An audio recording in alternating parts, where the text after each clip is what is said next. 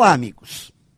Muitas pessoas se veem cercadas por problemas e dificuldades e não enxergam a mínima possibilidade de saírem dessa situação.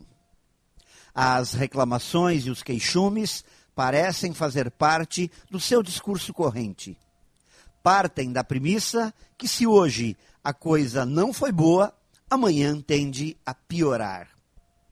Estão presas no fato de que a mente humana se foca muito rapidamente nos problemas, mas tem pouca habilidade para pensar soluções.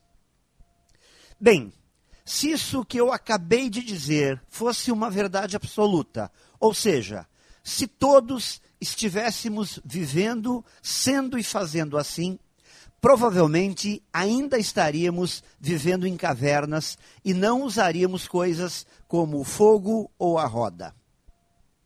É claro que por aí tem muita gente que gasta a vida olhando para o que não funciona e não dá certo.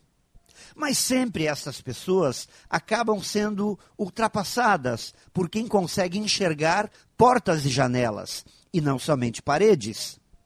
Sair de situações complexas e encontrar alternativas sempre foi e continuará sendo a habilidade diferenciadora do ser humano. Portanto, amigos, se o problema é a escuridão, vamos aprender a nos concentrar na luz.